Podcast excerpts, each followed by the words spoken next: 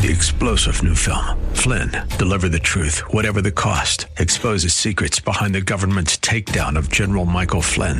Flynn knew what the intel world had been up to. He ordered the first audit of the use of contractors. This set off alarm bells. He told the truth. He was the most dangerous person for Donald Trump to hire. They had to get rid of Flynn. Flynn, deliver the truth, whatever the cost. Available now. Watch it today. Go to salemnow.com. Salemnow.com. Com slash commercials. The following program is sponsored by the National Prayer Chapel.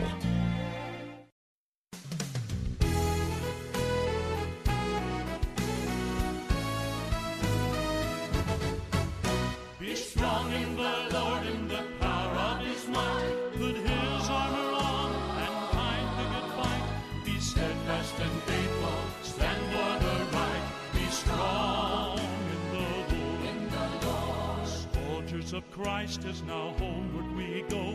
Be strong in the Lord. Be not as children tossed to and fro. Be strong in the Lord. Be strong in the Lord in the power of his might.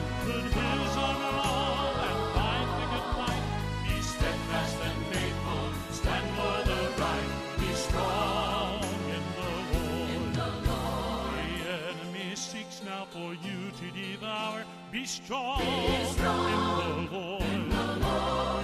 Be vigilant always, each day and each hour. Be strong, in the Lord.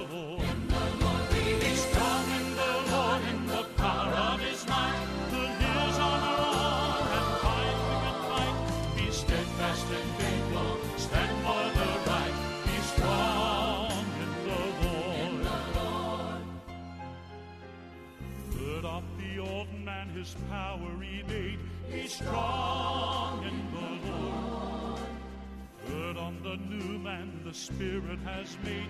Be strong in the Lord. You who were darkness, walk now in his light. Be strong in the Lord. Redeeming the time in his love,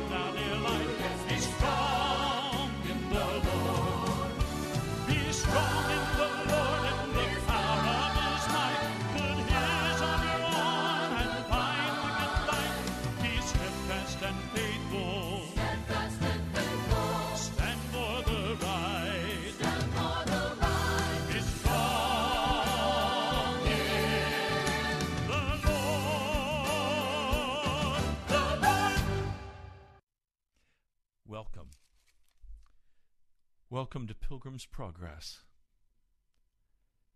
I'm Pastor Ray Greenley from the National Prayer Chapel. It is sometimes so very, very difficult to walk this road with Jesus. And part of the great difficulty in this day is that we have grieved the Holy Spirit from us and we have an institutional religion. We don't have the Jesus of Scripture. Oh, I listen to men and women preach, and they have such erudite messages and such wonderful explanations. But in the midst of all of that, there's just an absence of the Holy Spirit. I've been crying out from the time I was a young child, saying, Lord, Lord, where is your Spirit? This is not what I find in the Scripture. And then, of course, I entered ministry and I got busy, and you have to do the work you're supposed to do. But all the time, I find myself feeling something's wrong. This isn't working. And I don't understand why. Something is not right. And then, as I have matured over the last years, I often, in the Spirit, find myself in the throne room of God, on my face, weeping before Him, saying, Lord, Lord, there has to be a pouring out of your Holy Spirit, or who can be saved?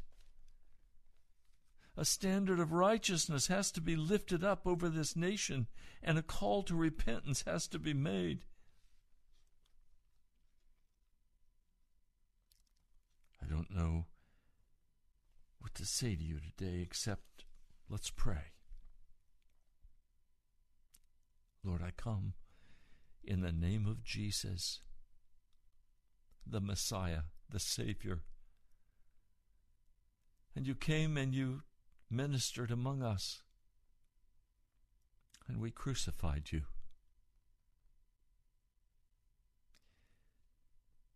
You were hated, you were spit upon.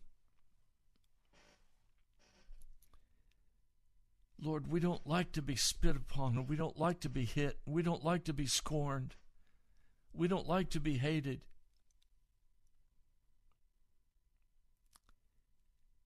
Lord, in this world,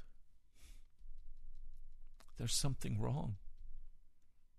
Desperately wrong. There is an absence of your presence and your Holy Spirit.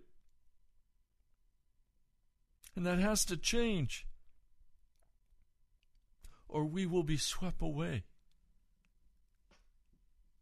Lord, I come today pleading not just for the pagans, I come pleading for the pagan Christians. I come pleading for the Christians who don't know that something is wrong, that they think this is normal and natural. And then, Lord, I come and plead for those like myself who know something is out of order, something is wrong. There is a demonic, evil spirit that has shrouded the face of the church. That has somehow grieved your spirit away. And Lord, we come and we weep before you. And we say, Jesus, Jesus. This has to change. And we stand on your promises of sending the Holy Spirit. And we cheer our hearts by your promises. Jesus, I am lonely for you. I need you with all of my heart and all of my soul and all of my mind to come, Jesus, and look honestly at, at what I have done in the past, what I have not done in the past, and what your call is now to come and wait upon you, to trust you. So, Lord, that's how I come today. I come to wait upon you. I come to trust you.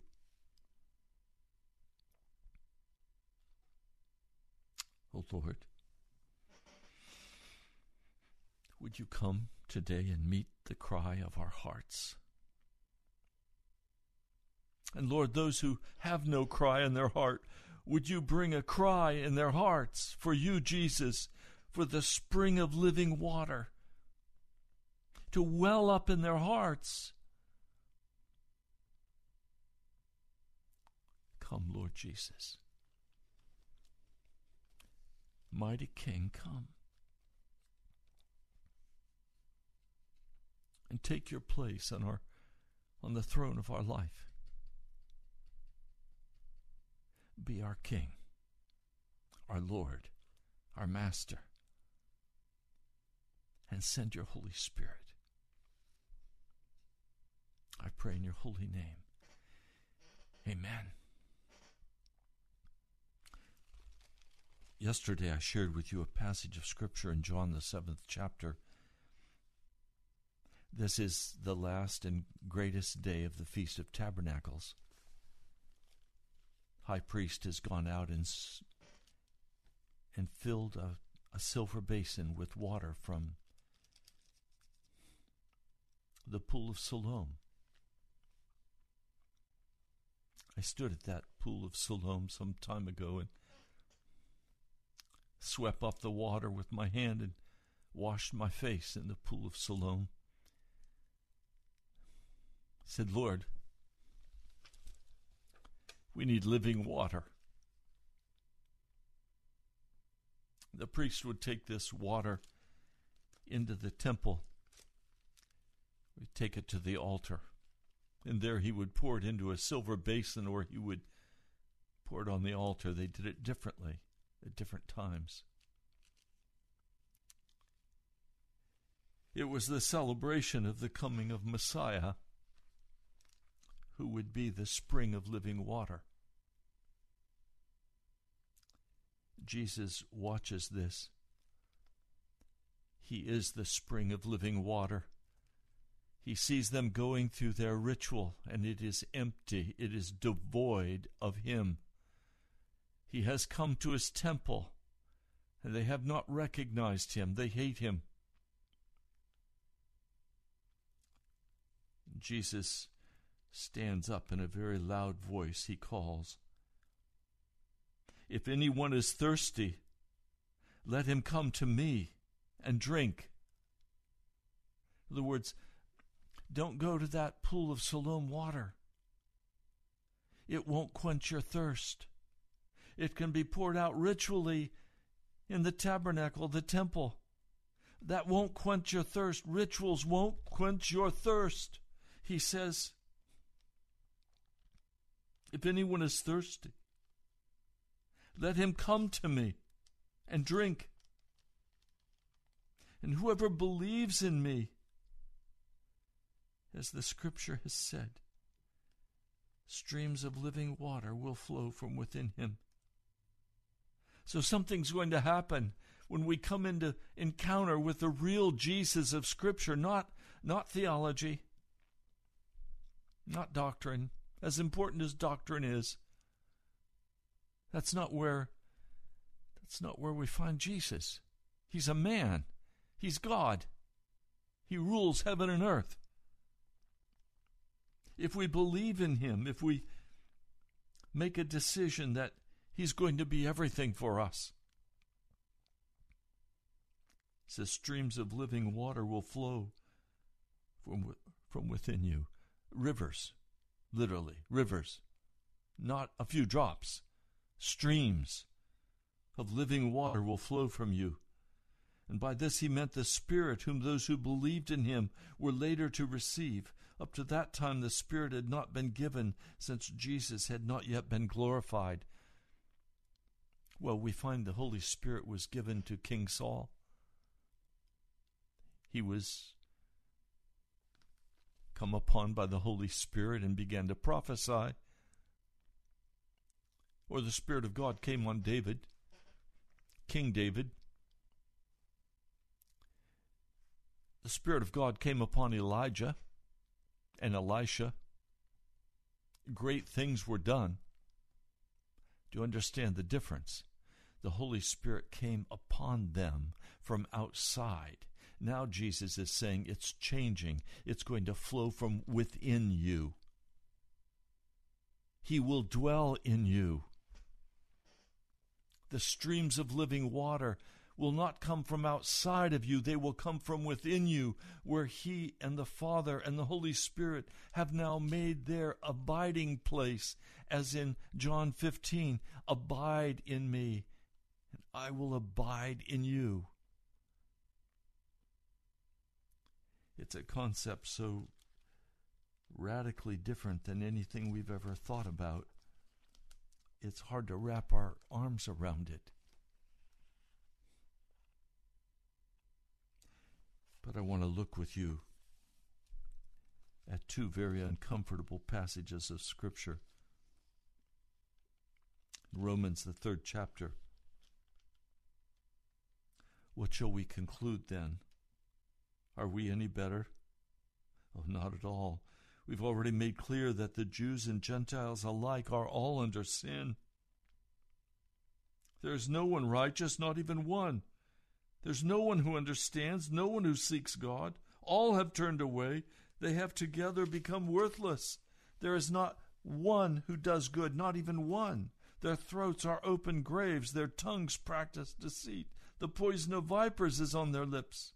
Their mouths are full of cursing and bitterness. Their feet are swift to shed blood. Ruin and misery mark their way. And the way of peace they do not know. There's no fear of God before their eyes. Now we know that whatever the law says, it says to those who are under the law, accountable to God. Therefore, no one will be declared declared righteous in the sight by observing the law. Rather, through the law, we become conscious of sin. What is so absolutely necessary for us if we are going to begin to deal honestly with who Jesus is is recognize those deep, buried, wicked roots that have been in all of us. This morning I was in the prayer closet. I was before the Lord and I began to weep. I said, Lord, there is not one good thing that dwells in me. That is, in my old nature. Anything of value or anything of good that dwells in me is a result of Jesus, my Lord. It's not from me, it's from the darkness. I have nothing good that naturally dwells in my soul. Until we can come to terms with the absolute depravity of our hearts and the absolute righteousness and innocence of Jesus, we're not going to be able to deal with the reality that we're lost. Oh, we can just get by. We can talk to people and laugh and joke. But until we come to that absolute clear understanding that we are lost people, that there's nothing good that dwells in us, until we can go before the throne of God and lay on our faces and weep before Him and confess the utter utter total depravity of our souls, we won't come to terms with what it means to be crucified with Christ Jesus. This is not some casual exercise. This is something that requires an understanding, a knowing that no good thing dwells in me, that is, in my unregenerate nature. In Romans, the seventh chapter, let me read this for you. I'll begin with verse 14. We know that the law is spiritual, but I'm unspiritual, sold as a slave to sin. I do not understand what I do. For what I want to do, I don't do, but what I hate, I do. If I do what I do not want to do, I agree that the law is good. As it is, it's no longer I myself who do it, but sin living in me. I know that nothing good lives in me, that is, in my sinful nature until we can get a hold of that and begin to really understand that, we won't understand the very dangerous place in which we stand as semi religious people or half converted Christians without the presence and power of the Holy Spirit. We need the Holy Spirit to come and show us this truth about our hearts. I know that nothing good lives in me. That is in my sinful nature. It's necessary for me to absolutely understand what he is saying here. It's necessary for me to get a hold once and for all of the truth that I am an evil, evil man in my natural self. And if we skip past this and we don't understand why the wrath of God should be upon us, then we can never treasure the gift of salvation that He pours out for us.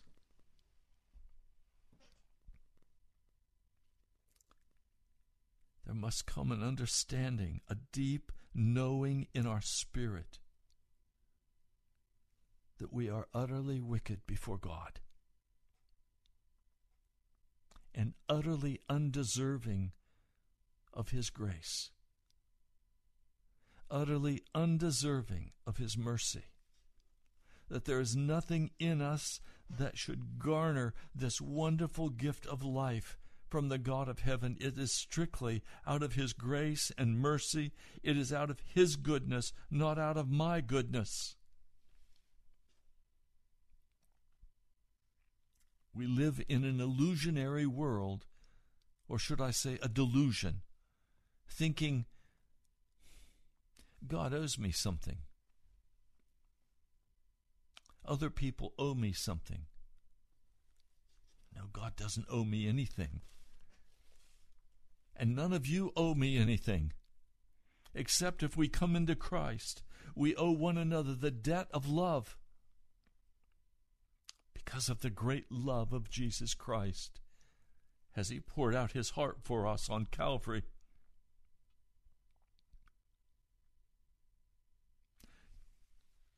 Now, Jesus is so very much unlike us. He came to be baptized by John. He tried that is John, to turn Jesus aside and say, No, no, no, no, no, no. It's amazing to me that Jesus should come into the world and he begins his ministry by going to be baptized. And man says to him, even a righteous man says to him, Oh, no, no, no, you can't do that, Jesus. Yes, John, I must be baptized to fulfill all righteousness. You see, we don't even understand what it means to fulfill righteousness. It means to obey every word that comes from the mouth of God. So Jesus is baptized. The Holy Spirit comes upon him in great power. The fullness of the Holy Spirit comes upon him. The Father says, This is my Son whom I love, with whom I'm well pleased. And then Jesus is immediately led by the Spirit into the barren desert where men die. And there, after 40 days, now utterly weakened, close to the point of dying, the devil comes, the tempter comes. And he says, If you are the Son of God, tell these stones to become bread. And all of these loaf shaped stones were laying around in the desert where he was. If you are the Son of God, tell these stones to become bread. Oh, Satan revealed the truth of his heart instead of bringing bread and water to serve Jesus. No, he came to tempt him. You are the Son of God. Tell these stones to become bread. In other words, look, Jesus, you have the ability, you're the man. Take care of yourself. Don't wait on God. Thrust yourself forward. Make choices and decisions for yourself. You know what's best for you. Go after it. And Jesus replied, It is written, Man does not live on bread alone, but on every word that comes from the mouth of God. So Jesus recognizes that we do need food. We are in bodies that can die. But it is written, man does not live on bread alone. No, there's a higher place of living. And that's every word that comes from the mouth of God. That's the higher place. Then the devil took him to the holy city, had him stand on the highest point of the temple. If you are the Son of God, he said, throw yourself down. For it is written, He will command His angels concerning you, and they will lift you up in their hands, so that you will not strike your foot against a stone. But Jesus answered him, It is written, Do not put the Lord your God to the test. God is the one who does the testing, not man. So now Jesus has the first temptation, which is to thrust himself forward and take care of himself because he can't trust God to give him direction or to provide for him. And Jesus says, No. No. I'm going to live by the word that comes from the mouth of God. Then Satan takes him to this high place and says, Give us a demonstration that you are the Messiah. Leap here into the into the yard way down below. People will see it and they will know then that you have done an awesome miracle and you will thrust yourself into the crowd and they will follow you. Again, the devil comes to you and to me and he says, Go ahead and reach out and grab that gusto. Grab what you think you love. Grab what you think you need. Go for it. Prove that you're somebody. Go for that promotion, even if it means putting down your brother or your sister. Push yourself forward. Be somebody. Accomplish your goals. Don't sacrifice yourself for anyone, for any reason. Put yourself forward.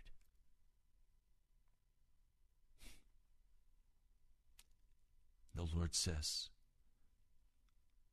Jesus answered, It is written, Do not put the Lord your God to the test.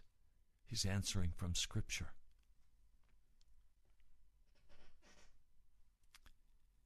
This Jesus, who is now filled with rivers of living water that flow from his belly for the healing of the nations. He is going before us, and he is telling us don't put yourself forward, but let God be your provision. Follow the direction of the Lord God of heaven. Have you ever waited on God? I have. I'm doing that right now. In my life, I'm waiting on God for the fulfillment of several vital life promises that without which I will die. I wait on Him. He said to me, Wait upon the Lord. The Lord will carry you through. It's terrifying because you come to a point where you recognize you can no longer have the time to rescue yourself. If He doesn't rescue you, all is lost. It's in His hands. Your life is in His hands, not your hands.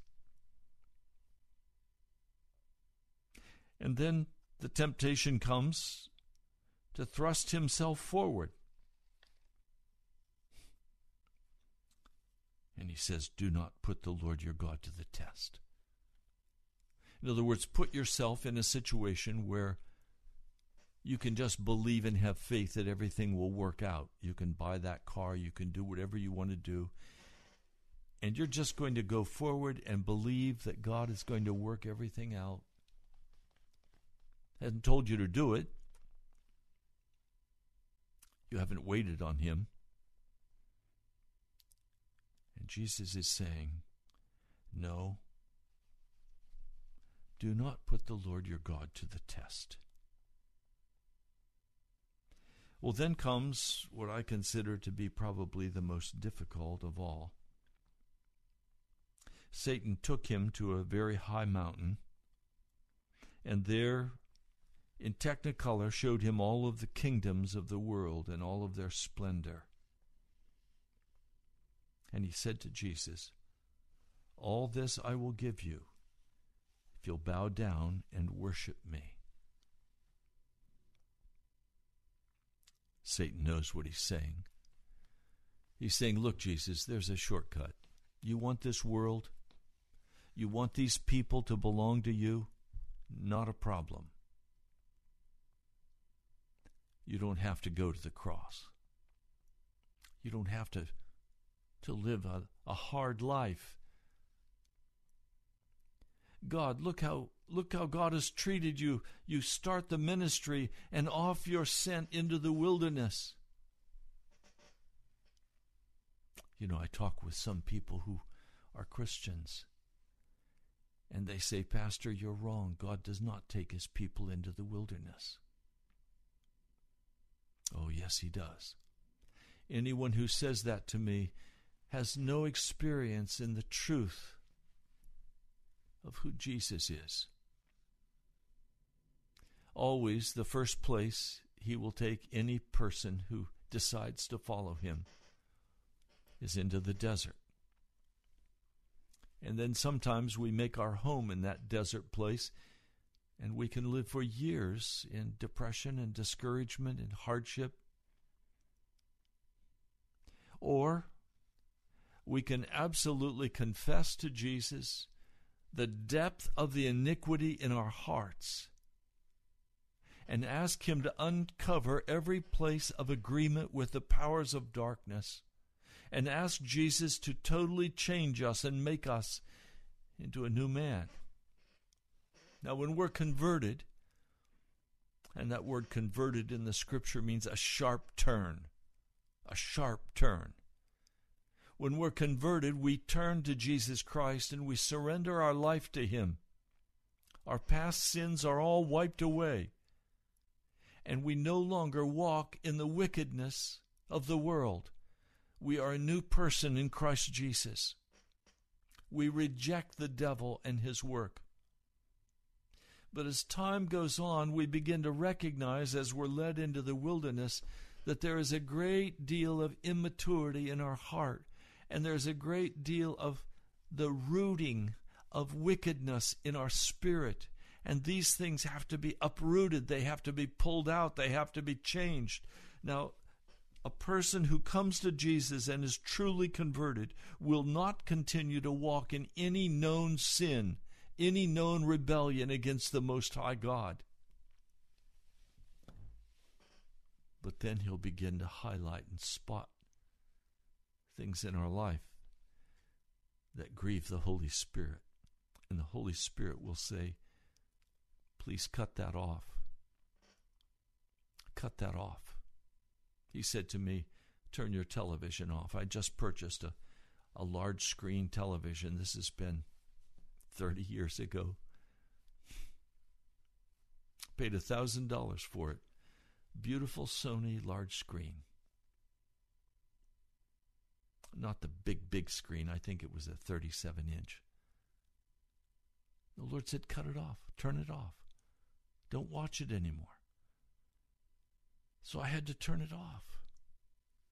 It was probably the best decision I'd ever made to turn off that television. It was a drug to me. It was poison to my soul.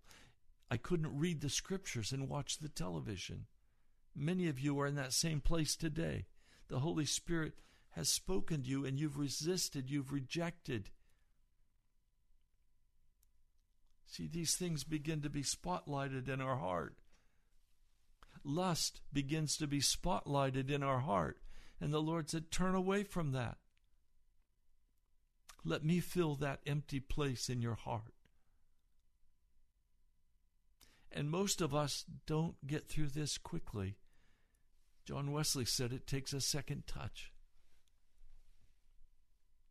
A crisis moment where we finally say, Look, I'm tired of this. I can't go this way anymore. I have to be washed and cleansed at a much deeper place, transformed. This is what they believed at Azusa Street, the starting of the Pentecostal church. This is what happened at Azusa Street. This is the preliminary to their being filled with the Holy Spirit and starting this great Pentecostal movement that today is almost totally watered down in America and has become corrupt, as have most church denominations.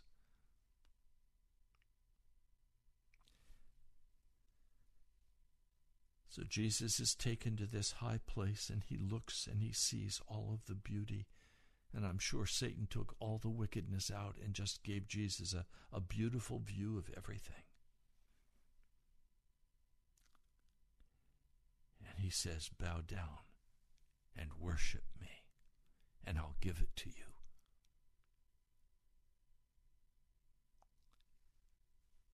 Today, many people in America have taken that from the devil and said, Yes, I'll bow down and worship you.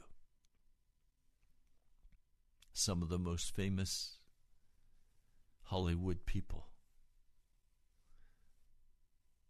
have said yes to the demonic and they are sold out and possessed.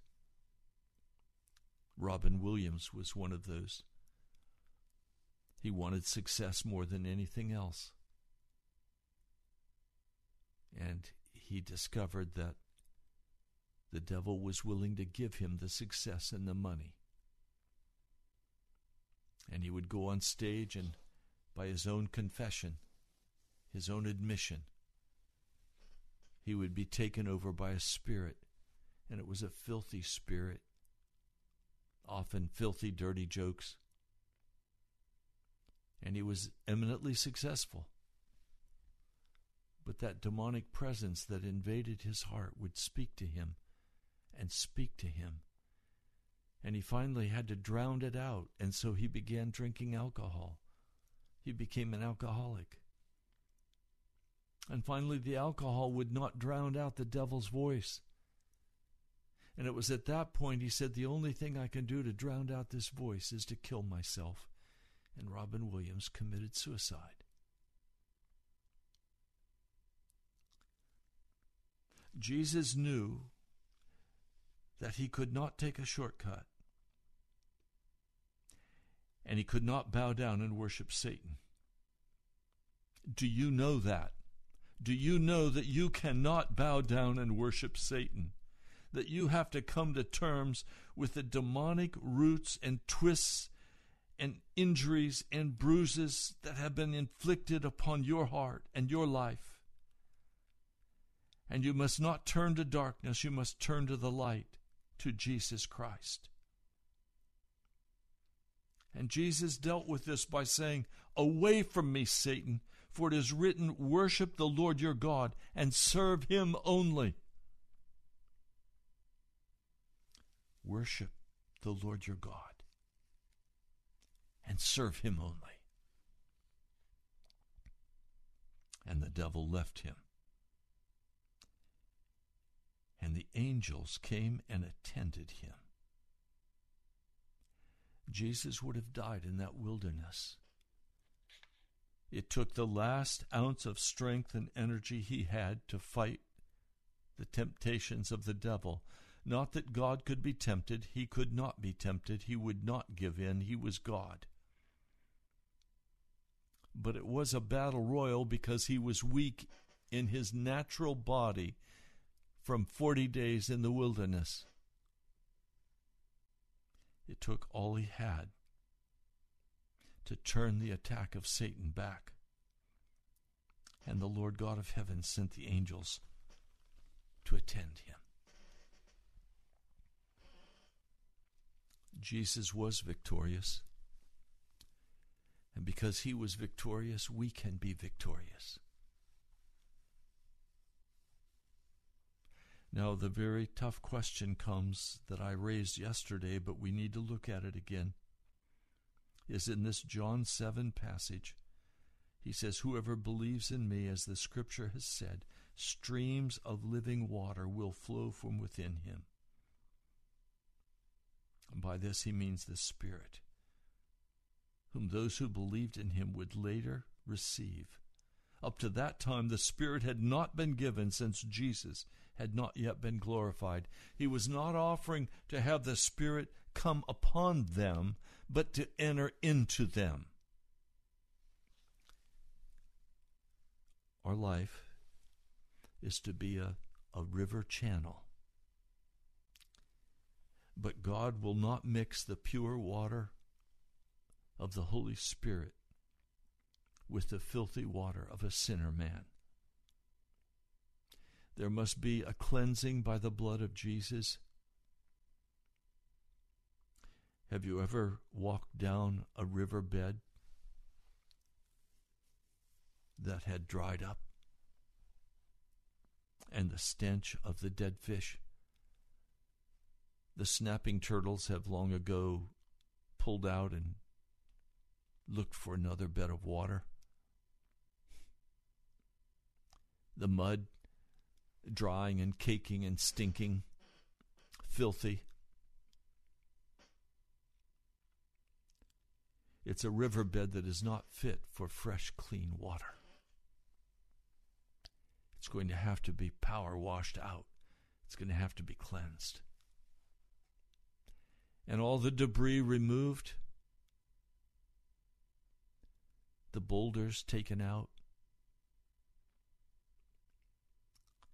the Lord wants to flow in your life, in my life, in a clean channel. There's no place in this channel for the the snapping turtles of bitterness and anger, rejection. There's no place in this channel for hatred.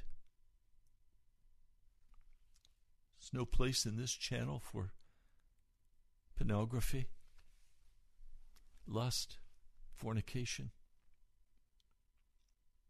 rancor, selfishness, pride. Everything has to be cleansed. It can only be cleansed by the blood of Jesus Christ our Lord. Now, I shared with you this passage in Romans, the seventh chapter. This is not Paul saying this is the normal life of the Christian, as some misunderstand the gospel. Romans 7 is talking about a Jewish man who's doing his best to keep the law, but he doesn't yet know Jesus and he finds the laws impossible to keep. And he despairs in his heart of ever being able to be delivered from the muck and mire of the channel of his life, of the riverbed of his life. And down this channel flows anger and violence. Down this channel flowed that which caused him to persecute the Christians and to kill Christians, to throw them in jail. This is the Apostle Paul. When Jesus came to him, on that Damascus road. He cried out, What a wretched man I am!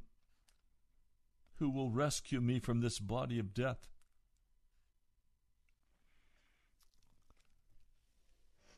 If you have said, I'm a Christian, but you still continue to walk in your sin, you are still a wretched man or a wretched woman. You are still under the law of sin and death. And what are you going to do about that? You see, we, we look at our culture and we kid ourselves, we fool ourselves, we deceive ourselves, we trick ourselves into thinking that we're okay because we're just about as good as everybody else around us. That's not good enough for Jesus. Have you have you been filled with the spirit of the living God and does he flow from your life like a river of healing for others? Does he flow like a river of love in care and compassion for others? Or are you filled yet with selfishness and self interest and, and desire for the ascendancy and grumbling and complaining and then you, my dear brother, my dear sister, are still under the law of sin and death. And we need the revival power of Jesus to come.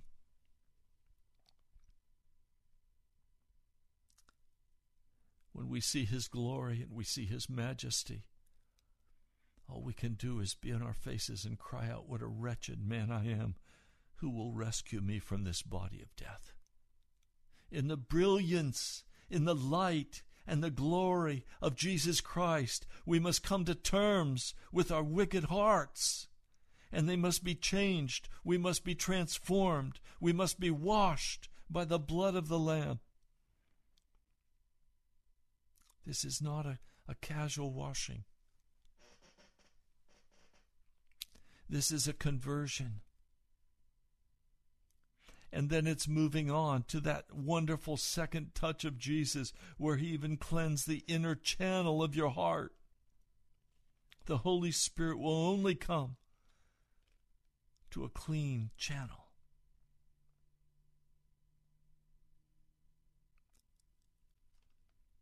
Now he says, I myself, in my mind, am a slave to God's law, but in the sinful nature, a slave to the law of sin. That's why that sinful nature has to totally die, not be contained, not be restrained, but killed, put down. Chapter 8 is the description of of the real Christian, but many of you still live in Romans the seventh chapter and you've made excuses. Have you ever dealt honestly with what Jesus wants from you? Paul says, Therefore, there is now no condemnation for those who are in Christ Jesus. It doesn't say for those who are in a social church. It says, in Christ Jesus. There's only one place. I said to a, a dear brother, don't keep your eyes on God. Keep your eyes on Jesus. You have to be in Jesus. That's what Paul says. There's no condemnation for those who are in Christ Jesus. Read again carefully John 15. Because through Christ Jesus, the law of the Spirit of life set me free from the law of sin and death. The law of the Spirit, the Spirit of life, set me free. For what the law was powerless to do, in that it was weakened by the sinful nature, God did by sending his own Son in the likeness of sinful man to be a sin offering. And so he condemned sin in the sinful man in order that the righteous requirements of the law might be fully met in us who do not live according to the sinful nature, but according to the Spirit. Do you notice it does not say? It does not say and so he condemns sin in sinful man in order that the righteous requirements of the law might be seen in Jesus because God won't see you. It doesn't say that. Jesus is our judge. He's looking at us. And he wants the righteous requirements of the law to be fully met in us in reality, not in fakery, not in make believe, but in reality. He wants us to live according to the Spirit, not according to the sinful nature. It says, Those who live according to the sinful nature have their minds set on what that nature desires. But those who live in accordance with the Spirit have their minds set on what the Spirit desires. The mind of sinful man is death, but the mind controlled by the Spirit is life and peace. The sinful mind is hostile to God, or literally in the Greek, it hates God. It does not submit to God's law, nor can it do so. Those controlled by the sinful nature cannot please God. My brother, my sister, we've come to a place where we must let the Holy Spirit deal honestly with us and expose everything that flows in the riverbed of our life. That everything of uncleanness would be shut off, that everything of the human nature would be shut off, that Jesus Himself would flow in our lives. In order to allow Him to have that freedom to do that in our hearts. We're going to have to confess everything of darkness in our soul. We're going to have to let the Holy Spirit come and search our hearts. And everything of selfishness to be shown up. Everything of darkness to be shown up.